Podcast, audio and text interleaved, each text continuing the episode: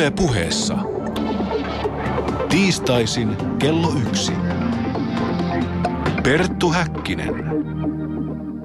Ja oikein voitokasta päiväarvon kuulijat ja lämpimästi tervetuloa vuoden ensimmäisen päänavauksemme pariin. Minä olen Perttu Häkkinen. Tanssivia pöytiä, kolkuttelevia aaveita, feminismiä ja ektoplasmaa. Siitä on suomalaisen spiritualismin historia tehty. Ja siitä aiheesta myös tänään keskustelemme Thea Holmin kanssa, joka on juuri käsitellyt aihetta väitöskirjassaan Spiritualismin muotoutuminen Suomessa. Panu Hietaneva puolestaan jututtaa spiritualistisen seuran Irene Nadénia. Lämpimästi tervetuloa lähetykseen, Thea. Kiitos. Eräänlaisina spiritualistisen liikkeen perustajina voidaan pitää Foxin sisaruksia. Miten spiritualismi sai alkunsa? Spiritualismi sai alkunsa New Yorkin osavaltion Hydesvillen kylästä, jossa sisarukset Margaret ja Catherine, eli Maggie ja Kate Fox, niin väitetysti kommunikoivat koputuksin erään kuolleen miehen kanssa. Ja tämä itse ilmiö sai alkunsa maaliskuun viimeisenä päivänä vuonna 1248, ja tässä Foxin perheen talossa tai mökissä kuultuina selittämättöminä ääninä. Ja nämä naapurit ja lähialueiden ihmiset saapuvat sitten sankojoukkoon kuuntelemaan näitä erikoisia ääniä. Spiritualismi ja spiritismi paikoitellen samastetaan keskenään. Tämä on kuitenkin käsittääkseni väärin. Miten nämä eroavat toisistaan?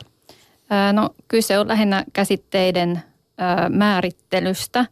Ja spiritualismilla tarkoitetaan yleisesti ottaen järjestäytynyttä ja tunnustuksellista spiritualistista liikettä, eli modernia amerikkalaista spiritualismia, ja se on angloamerikkalaista spiritualismia. Ja spiritismina taas tarkoitetaan puhekielessä spiritismipeliä, eli tätä aakkoslautaa, jolla liikutetaan lasia. Ouija-lautaa. Joo, kyllä. Ja jotta voitaisiin saada vastauksia oletetuilta hengiltä. Ja kuitenkaan tästä puhekielistä ilmauksesta ei ole kyse tässä latinalaisessa spiritualismissa, eli tässä Allan Kardecin kokoamassa spiritismissa henkiopissa. Voidaanko sitten esimerkiksi vanhaa suomalaista kansan uskoa tai vuuduuta pitää spiritismin alalajeina? No, on se joku semmoinen esivaihe siinä, eli oletettu yhteydenpito henkimaailmaan ja esi-isien henkiin. Sinä kun olet myös tutkinut suomalaista shamanismia, niin näetkö sinä yhtäläisyyksiä näissä asioissa?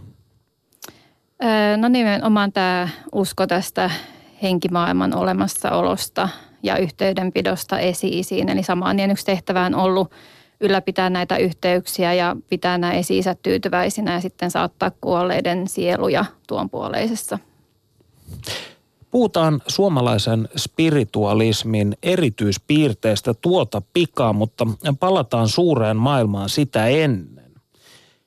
Kirjoitat väitöskirjassasi, koska aatehistoriallisesti tarkasteltuna spiritualismi on kuitenkin uskonto. Tässä tutkimuksessa sitä on myös tarkasteltu uskontona. Miksi spiritualismia voidaan pitää uskontona? No, siitä syystä, että se on järjestäytynyt seurakunniksi ja kirkoiksi. Ja aluksihan spirituaaliset välttelivät järjestäytymistä, koska he halusivat olla vapaita siinä omassa uskossaan. Mutta 1900-luvulla oli sitten jo papisto ja spirituaaliset seurakunnat ja kirkot. Ja spiritualismi on ollut jo 1800-luvun lopulta selvästi tunnustuksellista tämän spiritualistisen filosofiansa kautta. Onko spiritualisteilla sitten jonkinnäköisiä lukkoon lyötyjä Jumalan palvelustoimituksia tai liturgiaa? Ei ole. Eli he käyttävät raamattua, mitä kaikki muutkin kristityt lukevat, ja sitten on tämä spirituaalisen filosofia, joka perustuu 7 periaatteeseen. Mitkä nämä periaatteet ovat? Ne ovat Jumalan isyys, veljeys, elämän jatkuminen, yhteys henkiolentojen ja enkelten kanssa, yksilöllinen edesvastuu, palkka ja rangaistus täällä sekä tulevassa elämässä hyvistä ja pahoista teoista maan päällä ja loppumattoman kehityksen tie. Tässä päästiin mielenkiintoiseen kysymykseen. Onko kaikki spiritualismi länsimaisessa mielessä siis kristillistä lähtökohdiltaan? No, spiritualismi syntyi kristilliseen kulttuuriin ja joutuu ottamaan kantaa myös kristinuskon oppeihin ja teologiaan. Ja alun perin se oli kyllä kristillistä myös Suomessa. Onko sitten myöhempinä aikoina tullut jonkinnäköisiä itämaisia haikuja mukaan? Kyllä on tullut, eli spiritualismi elää ajassa ja se on kyllä lähentynyt New Age-liikettä ja tämmöistä henkisen kasvun ja hyvinvoinnin kulttuuria. Tähän kysymykseen palaamme tarkemmin ohjelman loppupäässä. Kun sinä olet haastatellut suomalaisia spiritualisteja, niin osa heistä on todennut, että spiritualismi on heille elämän filosofia. Miten tämä suhteutuu siihen, että se on toisille uskonto? Suomessa se on uskonto vain joillekin spiritualisteille. Et yleensä sitä pidetään elämän filosofiana ja jotkut pitää sitä elämän tapana.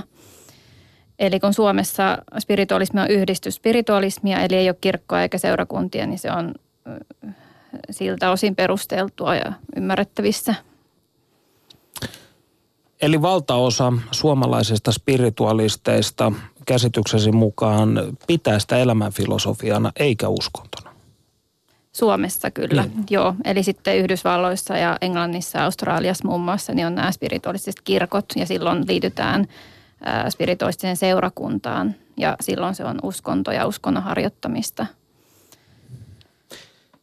Spiritualismi selvästi on aika ambivalentti juttu tai siinä on monta puolta, mutta sinun näkemyksesi mukaan spiritualismi ei kuulu länsimaisen esoterian historiaan. Miksi näin? Vaadin vastauksia. Joo, eli spiritualismi oli kansanliike ja se oli niin kuin tarkoitettu kaikille, että kuka tahansa voisi kokeilla. Siihen ei ole sisältynyt tämmöisiä salaoppeja tai initiaatioita. Niin, harvoille ja valituille välitettäviä vihkimyksiä, että siihen ei kuulu tämän tyyppistä toimintaa. Niin, ja sitten muutenkin Kimmo Ketola on tässä uskontojen käsikirjassa 2008 niin määritellyt spiritualismin modernilla ajalla syntyneeksi uskonnoksi. Eli se ei siinäkään luokittelussa kuulu tähän esoterian piiriin. Miksi spiritismistä tuli muoti-ilmiöitä jälkiviktoriaanisen aikana? No itse asiassa siitä tuli muoti-ilmiö silloin 1800-luvun puolivälissä Ranskassa, jossa kokoonnettiin näihin salonkeihin ja tiedusteltiin tulevia sulhasia ja liiketoimintamahdollisuuksia, hyvin tämmöisiä maallisia asioita. Ja sitten laajemmin tarkastelun taustalla on ollut tietenkin valistus ja sitten tieteen kehitys ja sitten 1800-luvun puolivälistä uskonnollinen murros. Ja sitten jälkiviktoriaanisena aikana niin en enää puhuisi niinkään muoti-ilmiöstä, koska kyse oli enemmänkin silloin jo uskonnollisesta tai uskonnollisluonteisesta valinnasta ja uskonnon harjoittamisesta. Ja spiritualismi oli siihen aikaan jokseenkin vakiintunutta ja tunnustuksellista ja järjestäytynyttä, ainakin Englannissa ja Yhdysvalloissa. Nykyaikana on tapana ajatella, että ennen kaikki tieto liikkui hirveän hitaasti, kun ei ollut kehittyneitä tietoverkkoja, mutta väitöskirjassasi toteat, että niin sanottu pöytätanssi, eli liikkuva pöytä, niin ei ollut Suomessa mikään marginaali-ilmiö, mistä kertoo jotakin jo se, että toimittaja ja filosofian tohtori Sven Elmgren kirjoitti lukijoilleen, että kevätkesällä 1853 Suomessa oli kaksi epidemiaa, kolera ja pöytätanssi. Ja tuolloinen koleraepidemia Helsingissä oli Suomen historian pahin. Eli oliko tämä ensimmäisen aallon spiritualismin villitys 1800-luvun puolivälissä todella niin näkyvä ilmiö? Joo, no tämä kohta ja launaus on tuosta Anitra Komulaisen gradusta. Vedin mutkia suoraksi tässä. Joo, eli olen vaan sitten siitä tämän kohdan lainannut, mutta tosiaan spiritismi kiinnosti silloin, kun se tuli Suomeen 1250-luvulla, 1253, ja sitä pidettiin tämmöisenä sähköteknisenä ilmiönä, ja sitä testattiin sitten, että voiko kyse olla sähköstä, ja aika pian todettiin, että sähköllä ei ole mitään tekemistä asian kanssa. Mutta aiheestaan silloin kirjoiteltiin hyvin paljon sanomalehdissä. Kyllä. Eli spiritualismi ja tanssivat pöydät olivat eräänlainen massailmiö, eikä mikään marginaali-ilmiö. Joo, no se oli semmoista kokeilua, mutta se oli niin kuin hyvin semmoinen lyhytaikainen ilmiö ja oikeastaan silloin ei vielä voi puhua 1250-luvulla, että Suomessa olisi harjoitettu spiritismiä. Että se oli tämmöinen mikä tahansa uusi ilmiö, mikä elää niin kuin hetken muoti-ilmiö. Ja hula hula vanna. Niin, sen tyyppinen. Vaikkapa. No, minkälaiset yhteiskunnalliset tekijät vaikuttivat spiritualismin muotoutumiseen ja leviämiseen länsimaissa? No ensinnäkin tämä spiritualismin harjoittaminen oli ensisijaista suhteessa tähän spiritualismin uskontoon. Eli kyse oli näistä henkikokeiluista. Ja spiritualismi oli materialismille vastakkainen ja samalla vaihtoehtoinen todellisuuskäsitys. Ja näitä spiritualisteja tuli kaikista yhteiskuntaluokista. Ja tosin sivistyneistöllä ja oppineella väellä oli paremmat edellytykset tämän kirjaspiritualismin seuraamiseen ja tämän kyseisen liikkeen kehittämiseen ja vakiinnuttamiseen. Ja tämä kysymys on hyvin laaja, mutta voidaan sanoa, että 1200-luvun jälkipuoliskolla niin spiritualismi kytkeytyi paitsi feminismiin, niin myös tähän orjuuden lakkauttamiseen. Eli nyt puhutaan lähinnä tästä Yhdysvaltain tilanteesta. Vaikuttivatko maailman sodat ja niihin liittyvä kohtalonomainen fatalistinen ilmapiiri jotenkin spiritualismin suosioon? No vaikutti nimenomaan Englannissa ja Suomessa, koska Yhdysvalloissahan spiritualismi syntyi 1240-luvulla, eli ennen näitä Yhdysvaltain sisällissotavuosia. Ja maailmansotien jälkeen niin myös Suomessa niin haettiin yhteyttä näihin rintamalla kuolleisiin poikiin ja aviomiehiin. Ja Helmi Krohnilla oli just tämmöinen spiritualistinen piiri tai kerho, missä luettiin spiritualistista kirjallisuutta ja sitten saatettiin niin kuin välittää viestejä näitä rintamalla kuolleilta sotilailta. Miten ja milloin spiritualismi alun perin rantautui Suomeen ja keiden toimesta? Ketkä olivat tällaisia primusmotoreita? No, kirjailija ja kääntäjä Helmi Krohn perusti Suomen spiritualistisen seuran Helsingissä. Ja hän oli jo 30-luvulla kääntänyt suomeksi ystäviensä, kuten Jäädä Rytin avustuksella, tämmöisen katolisen papin Johannes Greberin kirjan Yhteydessä henkimaailman kanssa, sen lait ja tarkoitus. Ja Helmi ja Jäädä osallistui 1930-luvulla myös näihin alan kongresseihin Englannissa ja Skotlannissa. Ja Krohnhan oli viettänyt aikaa Isossa Britanniassa 20- ja 30-luvulla, koska hän oli esitelmöinyt siellä Suomen itsenäistymisestä Kansainliiton kutsusta. Ja vuonna 1928 Krohn oli myös käynyt tämmöisessä spiritualistisessa kokouksessa ja sitä kautta hän kiinnostui tästä asiasta. Kuulijoita me varmasti kiinnostaa tämä, että jos Jäädä Ryti oli niin syvällä pelissä, jos näin voidaan asia ilmaista, niin miten hänen miehensä Risto? No Risto Ryti toi vaimonsa pyynnöstä näitä alan kirjoja sitten Suomeen työmatkoiltaan. Ne yhden kerran myös kävi sitten Medionkin luona, mutta sitten ei enää käynyt, että hänellä ei ollut aikaa siinä. Oli eikä ehkä innostustakaan siinä työmatkan puitteissa käydä enää. Mutta näitä kirjoja hän kuljetti ja sitten Jäädä Ryti niin sota-aikana piti puheita ja niin kuin sotien jälkeen piti puheita, missä on selvästi nähtävissä tätä spiritualistista vaikutusta. Millä tavoin? No se toiveikkuus, mikä niissä puheissa oli ja se näkemyksellisyys, mutta täytyy sanoa, että nyt puhutaan siis Jäädä Rytistä, että Risto Rytillä oli sitten, hänellä oli kiinnostusta näihin asioihin, mutta en tiedä sen tarkemmin niin kuin hänen maailmankuvastaan, että oliko hän miten omaksunut tätä spiritualismia. Miten suomalainen yhteiskunta yleisesti ottaen otti spiritualismin vastaan? No suomalainen yhteiskunta heräsi spiritualismiin varsinaisesti vasta sotien jälkeen. Ja maailmansodat teki sen, että spiritualismille oli niin sanotusti tilausta Suomessa. Ja haluttiin kuulla tämä lohduttava sanoma elämän jatkumisesta. Ja Helmi Krohn tosiaan otti ihmisiä vastaan ensin kotonaan Töölössä ja sitten kerhotiloissa Helsingissä. Ja laajemmin tarkasteltuna voidaan sanoa, että spiritualismiin kuin myös selvänäkemiseen niin suhtauduttiin varsin epäluuloisesti. Ja tämä tilanne oli vielä sama esimerkiksi 1970-luvun lopulla, kun Seuralehden toimittaja Oskar Reponen kirjoitti kirjan suomalaisista selvännäkijöistä, niin hänen henkeään sitten ihan uhattiin, että jos hän ei keskeyttäisi tätä kirjaprojektiaan. Eli hyvin vaihtelevasti on suhtauduttu. Mutta voisiko sanoa, jos nyt lähdetään tiivistämään tai luomaan tällaisia yleistyksiä, niin oliko tämä enemmänkin kielteistä vai myönteistä tämä suhtautuminen? No ne, jotka uskoivat, että spiritualismista voisi saada todellista apua, niin toki niin kuin se oli lähtökohtaisesti myönteistä. Mutta sitten ainahan on tämmöisiä niin kuin vastarannan kiiskejä ja semmoisia, jotka suhtautuu hyvin kiihkomielisesti erilaisiin vaihtoehtoisiin näkemyksiin, niin kyllä mä sanoisin, että ne on varmaan ollut semmoisia yksittäistapauksia, että varmaan aika neutraali suhtautuminen kaiken kaikkiaan. Studiossa siis Perttu Häkkinen ja Thea Holm. Keskustelemme suomalaisen spiritualismin muotoutumisesta. Mitä ikinä olettekaan aiheesta halunneet tietää, niin voitte esittää kysymyksenne ja kommenttinne huutolaatikossa osoitteessa www.yle.fi/puhe.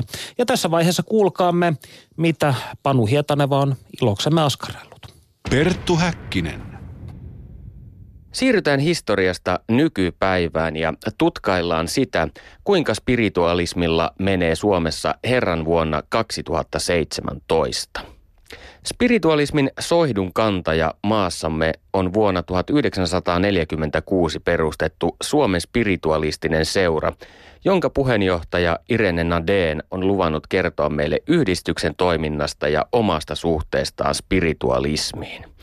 Hyvää päivää Irene Nadén. Millaisissa merkeissä vuosi 2017 on lähtenyt käyntiin? Hyvissä merkeissä seuran puolesta, koska olemme pitäneet pientä joulutaukoa tässä ja palaamme taas sitten työn ääreen, toiminnan ääreen tiistaina 10. päivä. Keskustellaan kohta hieman tarkemmin toiminnastanne, mutta puhutaan hieman tästä paikasta, missä me nyt olemme. Olen tosiaan saapunut Vantaan Myyrmäkeen ja tämän paikan nimi on Valonmaailma. Tämä sijaitsee kerrostalon kivijalassa. Mikä tämä paikka oikein on? No, tämä on minun toimipaikka, missä toimin mediona ja ohjaajana, kurssittajana, yksityisistuntojen pitäjänä. Tämmöinen paikka, mikä on kotoisa paikka. Täällä on isältä ja äidiltä perityt huonekalut ja muuta täällä olohuoneen puolella. Ja täällä me kokoonnumme sitten salin puolella myöskin pitämään mediotilaisuuksia. Ensimmäiseksi kiinnitin huomioni siihen, että täällä on paljon sinistä väriä. Miksi juuri sinistä? No sininen on väri, josta minä pidän ja sehän on tietysti semmoinen meditatiivinen väri, rauhoittava väri. Ja varmaan suomalaiselle jokaiselle aika semmoinen miellyttävä väri, että kaikki tulijat, jotka tänne tulee, yleensä ihastuu tähän sinisävyisyyteen täällä. Keskustellaan nyt hieman spiritualistisesta seurasta, jonka asialistalla on niin sanottujen henkisten lahjojen edistäminen. Mistä näissä niin kutsutuissa henkisissä lahjoissa on oikein kyse ja mitä ne ovat? No ne on semmoisia lahjoja, jotka meissä varmasti jokaisessa jollain tavalla on olemassa, mutta me tässä yhdistyksessä pyrimme vahvistamaan ihmisten tietoisuutta ja löytämäänkin niitä lahjoja rakkauden energioiden välittämiseksi ja sen omankin elämän parantamiseksi. No henkiparannus on hyvin yksinkertainen asia. Siinä välitetään sitä jumalallista parantavaa energiaa henkimaailmasta ja me uskomme ja itse asiassa tiedämme, että siellä on myöskin henkimaailmassa sitten joukko, jotka työskentelevät kanssamme, oppaat ja auttajat. Ja sitä välitetään sitä jumalallista parantavaa energiaa apua tarvitsevalle. Joko siinä paikan päällä, jolloin silloin puhutaan kontaktiparannuksesta tai sitten voidaan välittää myös henkilöille, jotka eivät ole paikalla. Silloin on kysymys kaukoparannuksesta. Entäpä sitten selvä näkö, selvä kuulo ja selvä tunto? Mistä näissä on kyse? No ne on tämmöisiä mediumismin muotoja, että kun medio asettautuu kanavaksi henkimaailman ja tämän maailman välille, niin hän voi käyttää näitä tapoja. Henkimaailma varmastikin sieltä itse ohjaa sitä tilannetta niin, että he käyttävät sitä lahjaa tai sitä kykyä, joka siinä hetkessä toimii parhaiten. Eli jos on sitten selvä näköisyys, niin medio silloin näkee tai hahmottaa jonkun asian joko ihan tämmöisenä eetteriolennon muodossa näkemällä, eli henkimaailmasta tuli ja näkyy tämmöisessä eetterihahmossa, tai sitten voi nähdä tämmöisen vaikka filmin tuossa kolmannen silmän edessä jostakin tapahtumista tai sitten jotakin asioita, tavaroita, esineitä, mitä ikinä he haluavat sieltä näyttää. Ja selvä kuuleminen tapahtuu myöskin tämmöisellä sisäisellä korvalla. Sieltä saattaa kuulua sitten vaikka kappaleita tai ihan puheääntä, kirkon kelloja, mitä vaan ääneen liittyviä asioita. Ja sitten on se selvä tunteminen. Tietysti siihen voi kuulua myöskin semmoinen selvä haistaminen, selvä maistaminen ja tämmöiset tunteet, jotka saattaa olla näitä henkimaailman tulijoiden tunteita, vaikka kipputiloja tai sitten sitä luonteen ominaisuutta. Sitäkin voidaan saada sen tuntemuksen perusteella. Ja sen jälkeen sitten pystytään pääsemään semmoiseen tilaan, missä ne ajatukset kulkevat jouhevasti ja sieltä lähtee sitten viestiä tulemaan ja näin. Eli medio valitsee oikean tekniikan näiden tuonpuoleisten viestien kanavoimiseen. Medio ei itse valikoi, vaan henkimaailma valikoi siinä sen, että ne katsovat, tietävät, no vähän viisampia kuin me, ne tietää, mikä on tässä yhteydessä paras tapa. Mä luovutan aina sen johdon sinne henkimaailman käsiin. Olet tosiaan omien sanojesi mukaan medio. Milloin huomasit, että sinulla on tällaisia kykyjä? No mä oon ollut kyllä ihan pienestä pitäen tämmöinen mediaalinen ja herkkä ja huomasin sen erikoisuuteni kyllä jo aika nuorena. Ihan alkoi 3-vuotiaana tulla niitä merkkejä, joita en tietysti silloin ymmärtänyt, vaan jälkeenpäin on sitten tajunnut, että mitä ne on. Ja kansakoulussa mä oon pitänyt semmoisia esitelmiä myöskin, mistä mulla ei ole mitään hajua ollut. En ollut opetellut niitä, mutta jostakin sitten lähti tulemaan sieltä sitä tietoa ja oppikoulussa mun ystävä oli luokan priimus, tyttöystävä. Hänen kanssa käveltiin kerran kotiin Hiekkaharjusta Tikkurilaan. On ollut Tikkurilan yhteiskoulussa, joka oli Hiekkaharjussa ja siinähän on aikaa puhua. Ja sitten yksi päivä tuli puheeksi tämä henkimaailma ja inkarnaatio ja tämmöiset. Ja tämä ystävättäreni ei uskonut niihin ja katsoi mua vähän sillä lailla, että mitä minä oikein hörisen siinä ja ei kannattanut enää puhua niistä henkimaailman olennoista yhtään mitään. Ja minun päässä vaan raksutti, että miten ihmeessä voi olla luokan fiksuin ihminen, joka ei ymmärrä elämän perusasioita ollenkaan. Eli nämä asiat ovat siis olleet sinun elämässäsi läsnä jo aivan lapsuudesta saakka. Kyllä ne ovat olleet ja meillä on vanhemmat molemmat myöskin ollut tämmöisiä mediaalisia.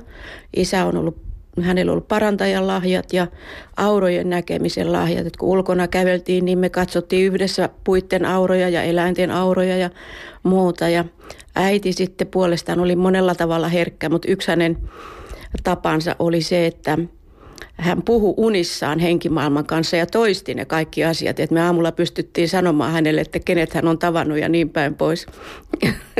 Kaikkia erikoisuuksia. Mutta nämä asiat oli meille tavallisia, että niihin ei kiinnity sen kummemmin huomiota. En minä osannut niitä varoa enkä ihmetellä sitten kodin ulkopuolellakaan ennen kuin sitten vähän vanhemmalla iällä tajusin, että ei kaikki olekaan samanlaisia. Palaan vielä hetkeksi tuohon esitelmään, jonka kouluaikana kanavoit. Muistatko, mistä aiheesta sinulla lähetettiin viestejä? No mä en juurikaan niitä muista, koska sieltä tuli aika paljon sitä tarinaa ja mä olin semmoisessa tietynlaisessa transsitilassa siinä varmastikin. Mutta muistan, että siellä oli näitä inkarnaatioasioita ja semmoisia, joita ei koulussa oltu opeteltu eikä siihen aikaan vielä puhuttu muutenkaan kovin yleisesti täällä Suomessa niistä asioista. Onko sinua koskaan pelottanut olla yhteydessä tuon puoleiseen? No minua ei ole koskaan pelottanut, ei koskaan voin sanoa sen, koska mä tunnen sen rakkauden, jolla sieltä henkimaailmasta tullaan ja mulla on vaan hyvä olla, että mä kaipaan sitä henkimaailman läheisyyttä. Ei niinkään välttämättä, että mä niin kuin yksin ollessani paljon pitäisin yhteyttä sen henkimaailman kanssa, mutta mä tunnen sen läheisyyden, sen rakkauden ja sen turvallisuuden tunteen ja viisaudenkin, jota he tuo sieltä tullessaan. Jos on vaikeita tilanteita, niin kuin nyt esimerkiksi, kun mun oma kissani kuoli tässä just ennen uutta vuotta, niin Kyllä mä sen välillä sen kissankin tunnen. On käynyt tassunjäljen laittamassa mun toimistotuoliin, kun hän leikki siellä aina toimistopäällikköä, niin hän jätti sinne, oli käynyt yksi aamu laittamassa tassunjäljen niin selvästi ja paikan päällä on monta kertaa. Ja tietenkin on sitten muitakin lohduttajia sieltä henkiomasta tullut kertomaan, kuinka hyvät oltavat kissalla on, kun ei ole kipuja. Perttu Häkkinen. Siirrytään sitten Suomen spiritualistiseen seuraan. Kuinka sinä alun perin päädyit mukaan toimintaan ja milloin se tapahtui?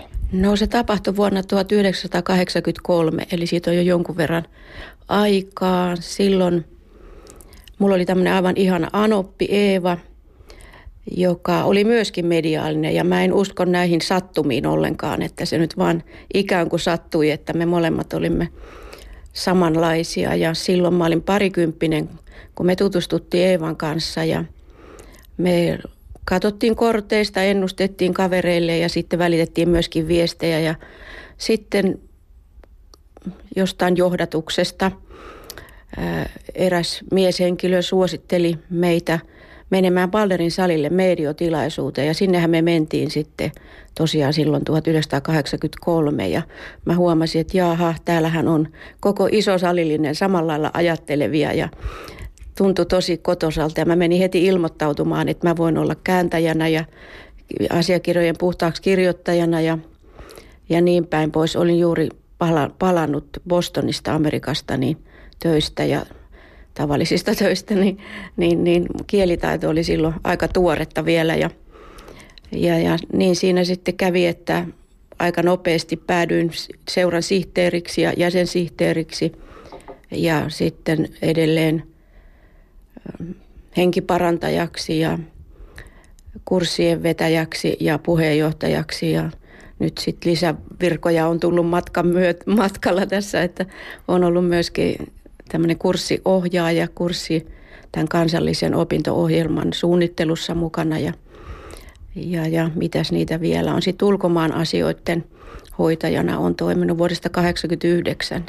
Tiedätkö sinä, että kuinka paljon teillä on jäseniä mukana seuran toiminnassa? No meillä on semmoinen 540 jäsentä. Ihan tarkka luku selviää nyt sitten vuosikokoukseen mennessä, mutta sitä luokkaa on tässä meillä tällä kertaa tässä vaiheessa, että aikaisemmin kun tähän yhdistykseen kuului näitä alaosastoja, niin silloin oli jopa enemmän jäseniä, mutta nythän nämä on sitten nämä paikallisjärjestöt niin itsenäistyneet omiksi yhdistyksikseen, että niitä on ympäri Suomea, että meitä on yhteensä 9. Jos nämä seurojen jäsenmäärät laskee yhteen, niin se on suurin piirtein semmoinen 1500 jäsentä. Kerrotko hieman teidän yhdistyksen toiminnasta? Millaista se on käytännössä? No käytännössä meillä toiminta periaatteessa on siellä meidän omassa toimitilassa, sinisellä salilla Alppitalossa, Helsingissä, Pasilassa. Siellä meillä on kaikenlaisia tapahtumia. On esitelmiä, workshoppeja, mediotilaisuuksia, luentoja, kehityspiiritoimintaa, ihan kaikenlaista. Paljon mahtuu siihen. Minä kiinnitin huomioni yhteen koulutukseen, joka on suunnattu aloitteleville medioille. Kuinka medioksi tullaan? Medioksi voidaan ihan syntyä ilman, että paljon vaatii mitään kurssitusta, mutta sitten kun meissä jokaisessa kuitenkin se pyhä henki asuu ja sitä kautta myöskin yhteys siihen henkiseen tilaan ja henkiseen maailmaan, niin on mahdollisuus kurssittaa itseään, viedä eteenpäin, harjoitella, vahvistaa näitä kykyjä. Ja siihen meillä yhdistyksessä liikkeessä itse asiassa on tämmöinen suunnitelma, opintosuunnitelma, joka lähtee siitä, että lähdetään ihan niistä perusasioista liikkeelle henkisen tietouden kurssilla, ja jotta nämä käsitteet ovat kaikille yhteneväiset ja hyvä pohja jatkaa. Ja sitten on mediaalinen peruskurssi, jossa sitten jo harjoitellaan ihan niitä taitoja sekä psyykkisellä tasolla, auran tasolla että sitten mediaalisella tasolla. Ja sitten on vielä mediaalinen jatkokurssi, jossa syvennetään taitoja edelleenkin ja harjoitellaan aika paljon. Siellä on myöskin kirjallisia tehtäviä ja muuta tämmöistä konsultointia, niin tähän sisältyy tähän opinto-ohjelmaan ja sen lisäksi on sitten vielä näitä mediaalisia syventäviä kursseja ja siellä rinnalla sitten kulkee henkiparannuskurssit ja filosofian kurssit ja tämmöinen kehityspiiritoiminta, joka myöskin on tämmöistä kotipiiritoimintaa, että voidaan istua yhdessä samassa piirissä ja hiljentyä. Ne on semmoisia niin kuin pyhiä hetkiä, jossa sitten myöskin hiljennytään harjoittelemaan sitä yhteydenpitoa. Henkimaailma on vahvasti mukana ja opitaan sitä yhteistyötä henkimaailman kanssa. Entäpä sitten nämä kaukoparannustilaisuudet? Millaisiin asioihin kaukoparantamisen uskotaan tepsivän? Tarkoitatko kaukoparannusta vai henkiparannusta yleensä? Varmaan molempia. Sivistä minua molemmista. Joo, eli se kaukoparannus oli sitä, että voidaan lähettää parannusta henkilöille, jotka ei ole samassa tilassa. Voi olla vaikka Afrikassa tai Amerikassa, täältä Suomesta voidaan lähettää. Ja sitten tämä kontaktiparannus on sitä, että ollaan paikan päällä yhdessä. Eli siinä voidaan sitten tämän auran kautta ihan toimia ja jopa siinä alussa ja lopussa ainakin kosketetaan olkapäille tätä parannettavaa. Kaikki mahdollisiin sairauksiin ja vaivoihin voi tulla apua, mutta mitään hän ei voi luvata. Ei niin ei lääkäritkään pysty ihan välttämättä lupaamaan mitään paranemisia, mutta ihmeparantumisiakin on tapahtunut. Että syövästäkin on parannuttu ja tämmöisiä asioita. Mutta joka tapauksessa niin se nimensä mukaan henkiparannus, niin se vaikuttaa siihen henkeen. Ja mieleen, mielialaan, että vaikka olisi kuinka sairas, niin saattaa saada siihen apua, että miten suhtautuu siihen sairauteensa ja elämäntilanteeseensa. Että ensin lähdetään sieltä hengen tasolta, sitten mennään siihen auran tasolle ja sitten fyysiseen olemusmuotoon eli kehoon. Kuinka sitten perinteinen koululääketiede suhtautuu tällaiseen toimintaan? Onko teillä mennyt sukset ristiin? No ei meillä semmoisia tilanteita ole mun tietääkseni ainakaan ollut. Ja mulle itselle on kyllä käynyt semmoisiakin tapahtumia, kun mediona tai parantajana on toiminut, että joskus on joku lääkäri tullut hoidettavaksi, koska heillä on aika kovat paineet siellä. Nykyaikana ei ole paljon aikaa ja muuta, niin ovat tulleet hoitoon ja kuinka ollakaan sitten on kaveripiiristä tullut monta ihmistä sen jälkeen. Eli huomaan, että jotain on tapahtunut, jotain hyvää on tapahtunut. Eli kyllä lääkäritkin voi tulla henkiparantajan hoitoon. Oletko sinä sitten vastaavasti koskaan lähettänyt sairaita ihmisiä vastaanotoltasi lääkärille? Semmoista tapausta ei ole tullut, että olisi pitänyt heti lähettää lääkärille, mutta olen kylläkin suositellut, että kyllä me toimimme niin kuin rinnakkain, että ei meidän henkiparantajien periaatteeseen kuulu se, että sanotaan, että lopeta lääkkeiden syönti ja lopeta lääkärillä käynti, vaan tämä on semmoinen lisähoito, sanotaan näin. Seura julkaisee myös Henkinen kehitys -lehteä. Millaisista asioista tässä lehdessä kirjoitetaan? No siellä on ihan kaikkia. Siellä meillä on, se toimii meillä semmoisena yleistiedottajana tämä lehti, eli sinne 2 kertaa vuodessa painetaan kaikkien seurojen ohjelmat. Eli siellä on kevätohjelmat ja syysohjelmat painettuna ja se tietysti vie aika paljon jo sitä lehden tilaa, mutta sitten on erilaisia artikkeleita ja tiedotuksia erilaisista uusista kursseista tai ulkomaan vierailijoista tai ylipäätänsä seuran toiminnasta. Sinne on myös jäsenillä mahdollisuus lähettää omia artikkeleitaan. Omat kokemukseni hengellisistä julkaisuista ovat varsin vähäiset, mutta olen huomannut, että Helsingin seurakuntien kirkko- ja kaupunkilehdessä käydään yleisön osastolla varsin tiukkaakin debaattia uskontoon liittyvistä kysymyksistä. Onko teillä samanlainen tilanne? Keskustellaanko spiritualismin peruskysymyksistä lehtenne palstoilla? Siellä ei juurikaan niin aktiivisia olla, mutta niistä kysymyksistä kylläkin keskustellaan. Keskustellaan niin kuin nenäkkäin, eli siellä paikan päällä seuramme tiloissa ja tietysti sitten kun jäsenet kokoontuvat keskenään, niin silloin, että kyllä se filosofinen puoli on meille erittäin tärkeä, henkinen kasvu ylipäätänsä, että ei suinkaan kysymyksessä ole pelkästään näiden lahjojen kasvattaminen, vaan siinä sitten rinnalla kulkee tämä henkinen kasvu. Millainen rooli seuralla on spiritualismiin liittyvien opinkappaleiden tulkinnassa? Nehän ovat tarinan mukaan peräisin Emma Hardinge Britten -nimiseltä ihmiseltä, joka kanavoi ne tähän maailmaan vuonna 1871.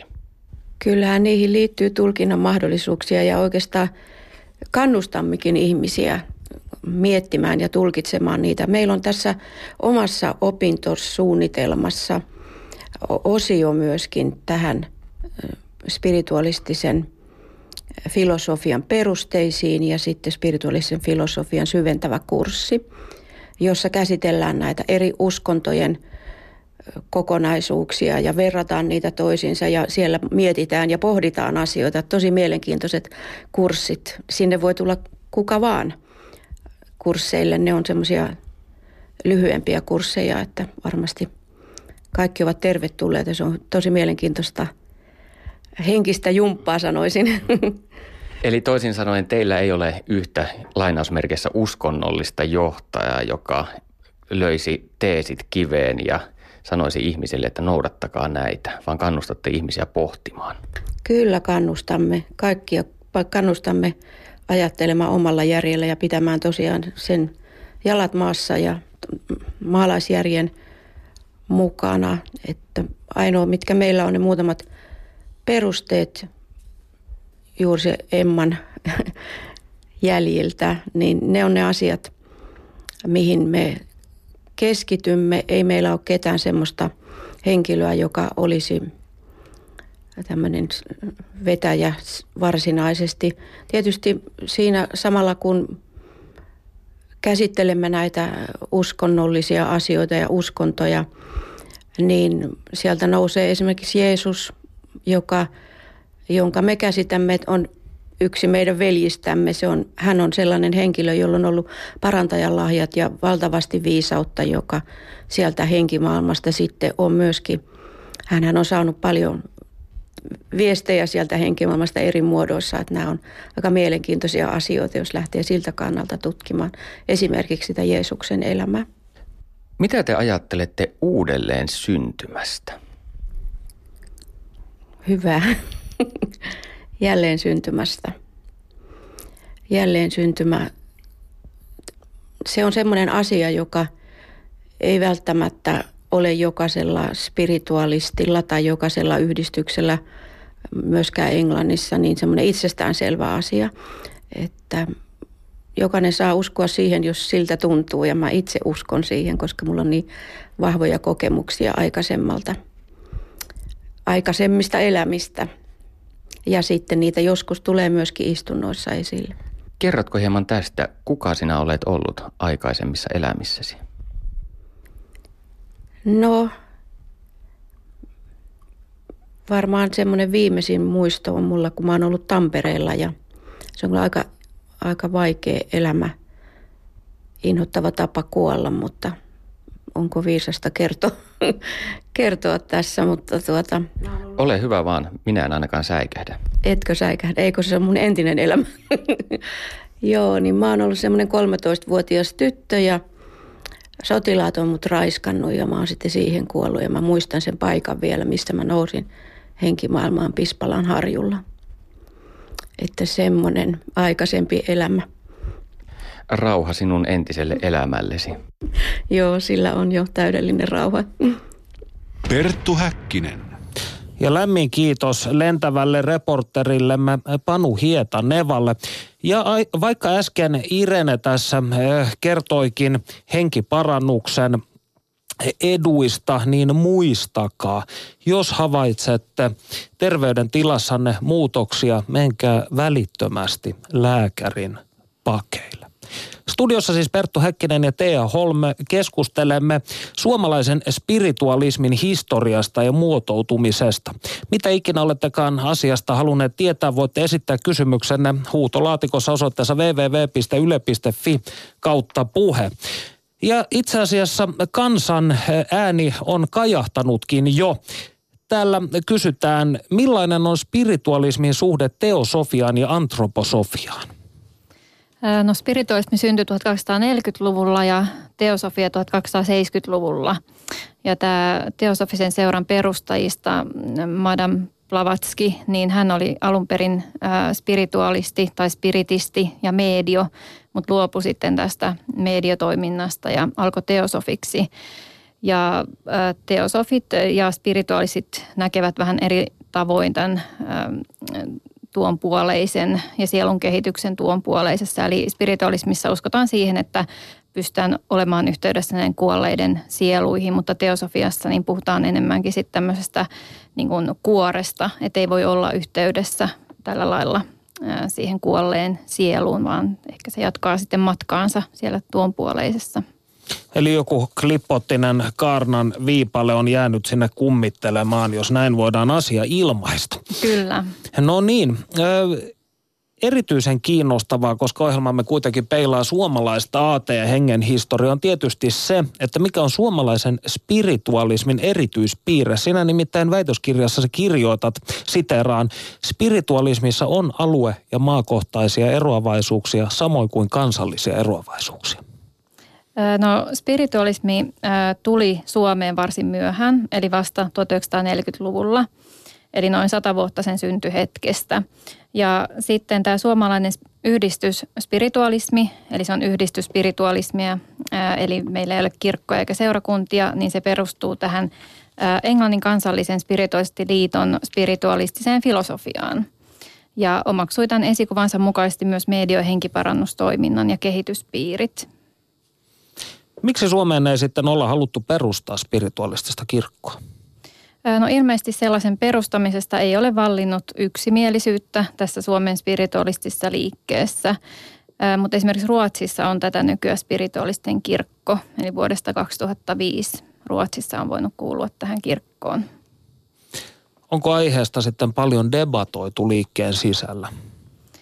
No on sitä tiedustellut ja jonkin verran näissä johtoryhmän kokouksista on käsitelty, mutta ei ole päästy yksimielisyyteen siitä, että pitäisi hakea tämmöistä uskonnon asemaa Suomessa tai perustaa kirkkoa tai seurakuntaa. Se ei ole semmoinen merkittävä asia tai kynnyskysymys millään lailla. Tulkintasi mukaan suomalainen spiritualismi on lähinnä angloamerikkalaista spiritualismia. Mitä tarkoitat? Angloamerikkalainen tarkoittaa sitä, että se on amerikkalaisia brittiperäistä. Eli sen taustalla on tämä moderni amerikkalainen spiritualismi. Ja sitä edisti sekä Englannissa että Yhdysvalloissa niin Emma Hardinge Britten.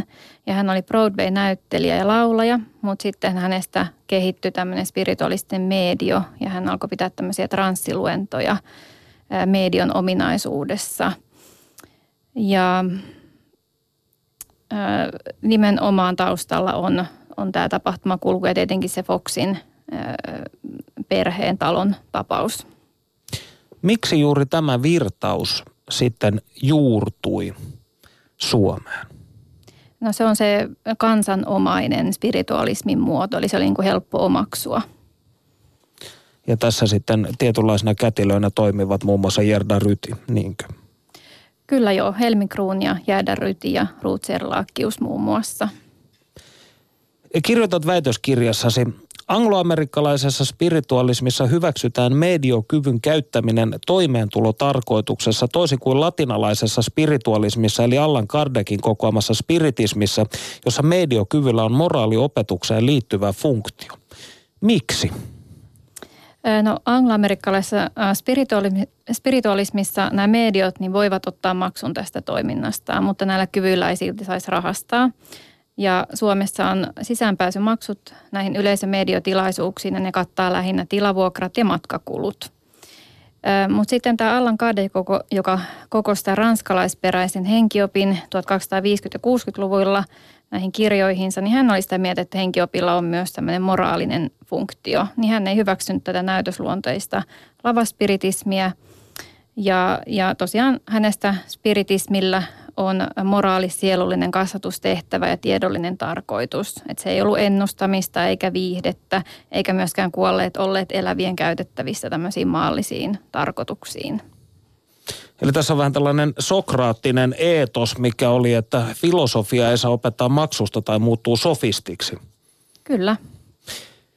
No, mennään käytännön tasolle ja tämän konkreettiseen henkimaailman kohtaamiseen. Millaisia kohtaamisia henkien kanssa Suomessa on medioilla väitetysti ollut? Tuleeko jotain mehukasta juttua tai maukasta anekdoottia mieleen?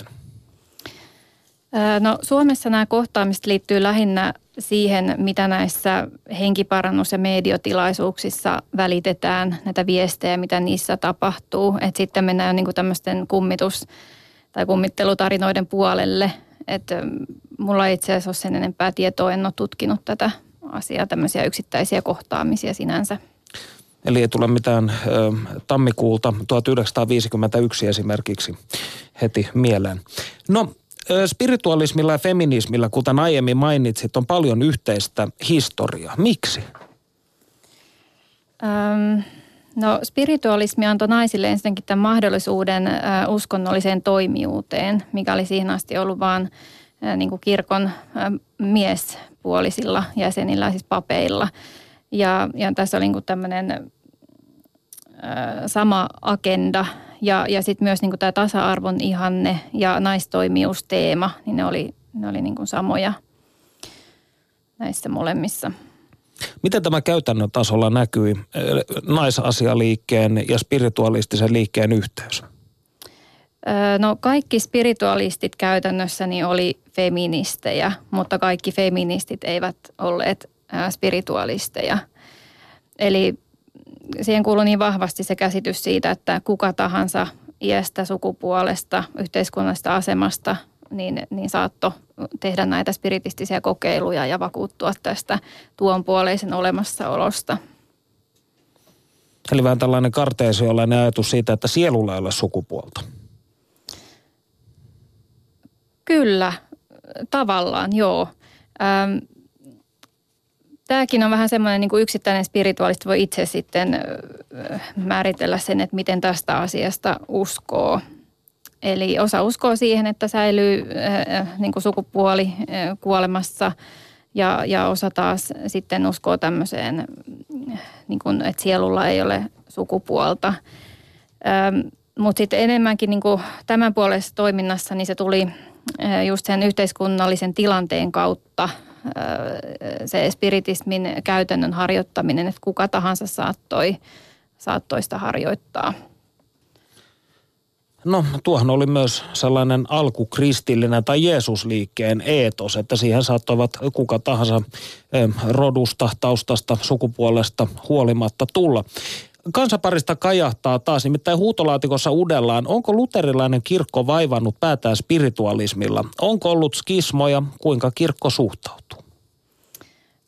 Sanoisin, että aika neutraalisti. Että kirkkohan ei, siis Suomessa luterilainen kirkko, niin ei juurikaan ota kantaa. Ei tietenkään kannusta myöskään tämmöiseen toimintaan, mutta ei ota sillä lailla kantaa, kun sitten taas katolinen kirkko niin on ihan virallisesti kieltänyt tämmöiset spiritistiset yhteydet, että näitä ei saa harjoittaa. Niin, 5. Mooseksen kirjassa ne kiellettiin jo muistaakseni. Entä sitten akateeminen maailma? Kuinka akateemisessa maailmassa on suhtauduttu parapsykologiaan ja spiritualismiin?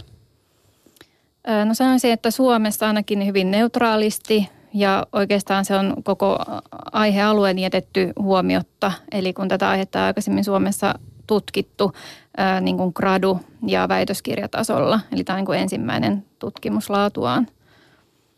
Olet siis pioneeri. Kyllä, tässä mielessä.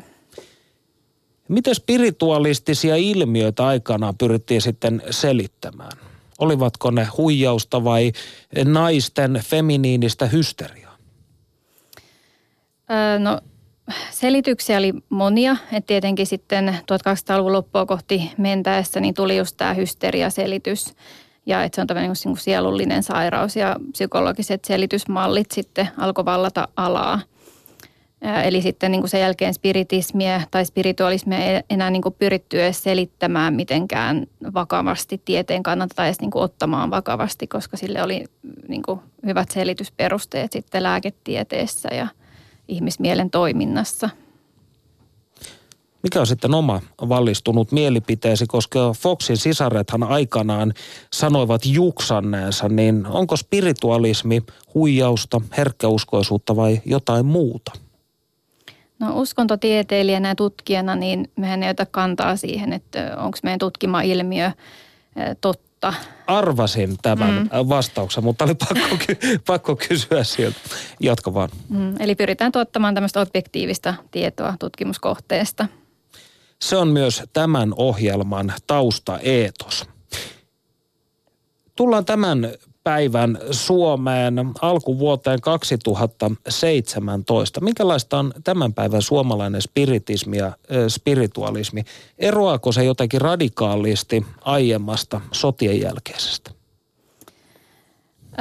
No kyllä siinä on ihan nämä keskeiset toimintamuodot, eli tämä mediotoiminta ja henkiparannustoiminta niin perinteistä.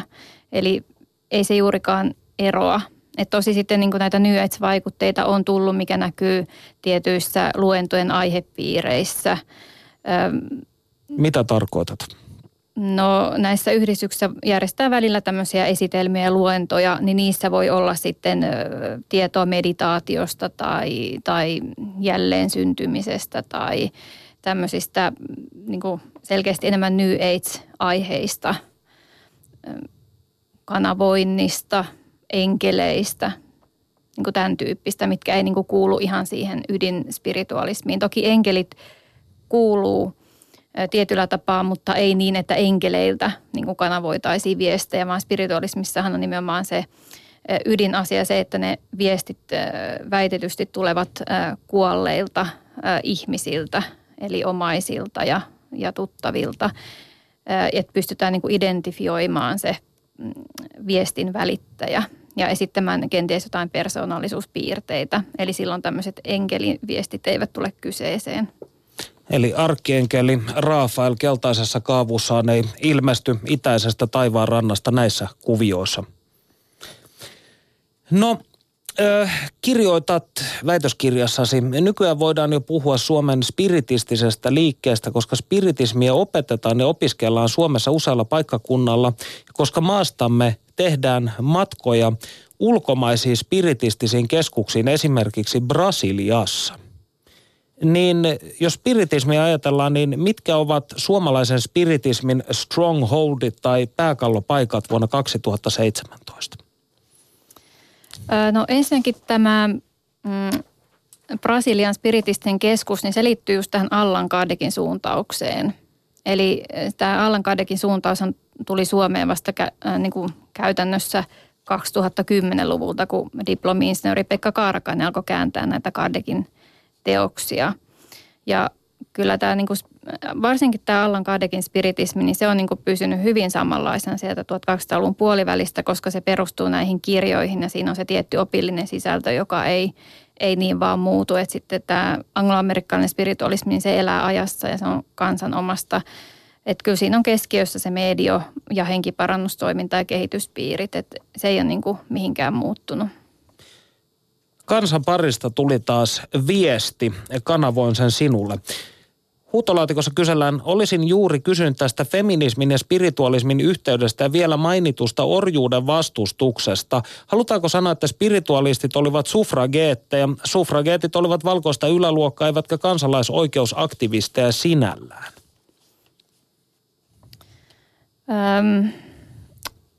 Joo, eli siis tämä naisasialiike, niin se liittyy hyvin läheisesti tähän spiritualismiin ja ainakin mitä nyt olen perehtynyt tähän yhdysvaltalaiseen ja englantilaiseen tutkimukseen, niin kyllä siellä on tämä käsitys, että kaikki spiritualistit oli feministejä tavalla tai toisella. Mutta oliko tämä, olet paljon puhunut siitä, että Suomessa ainakin tämä on ollut kansanomainen harraste, niin oliko tämä Yhdysvalloissa tai Isossa Britanniassa yläluokan juttu? Ei se ollut, se oli kansanliike ja niin kuin Suomessakin niin sivistyneistä oli kiinnostunut spiritismistä, teosofiasta 1800-1900-luvun vaihteessa ja silloin kun spirituaalisen seurakin perustettiin, niin siinä oli kyllä mukana ihmisiä eri kansanluokista ja ja asemista, että oli ihan kotiäideistä ja sitten oli niin kuin tohtoreihin, että ihan kaikenlaisia ihmisiä oli mukana. Mutta toki niin kuin sivistyneistä on siinä ollut se niin kuin tämä liikkeen vetäjä, eli tietenkin, koska se on ollut myös tämmöistä niin kuin kirjaspiritualismia, niin se on sitä kautta myös selitettävissä. Nykypäivä suomalainen haluaa nähdä itsensä materialistis-rationalistisen maailmankuvan omaavana kansalaisena, ainakin hyvin usein. Mutta meillä on maassamme kuitenkin 1500 spiritualistia yhä. Niin mikä on tämän 1800-luvun puolivälissä syntyneen liikkeen relevanssi nykyihmiselle? Sinä olet haastatellut heitä. Kyllä joo. Eli miksi spiritualismi yhä kiehtoo? Mikä siinä vetoaa ihmisiin? No mä sanoisin juuri se, että kun sitä voi kuka tahansa itse kokeilla ja voi vakuuttua tai olla vakuuttumatta sen totuudesta. Ja sitten siinä on toki tämä lohduttava sanoma elämästä kuoleman jälkeen, että elämä jatkuu ja voi niin kuin sovittaa näitä omia syntejä niin sanotusti. Eli, ja sitten just tämmöinen tietty empirismi, eli että kuka tahansa voi kokeilla, se on varmaan se. Ja sitten niin ilmeisestikin juuri nämä, jotka ovat spiritualismeja, niin ovat vakuuttuneet näiden omien kokeilujensa ja kokemustensa myötä. Eli yksi liike jälleen, joka tarjoaa ihmiselle lohtua tässä pimeyden läpi tunkemassa taivalluksessa kohti tuntematonta. Kyllä, lohtua ja toivoa. Lämmin kiitos vierailusta, Thea Holm. Kiitos. Me palaamme asiaan ensi viikolla ja tuttu tapaan uusin kujeen. Voikaa hyvin. Yle Puheessa. Tiistaisin kello 1. Perttu Häkkinen.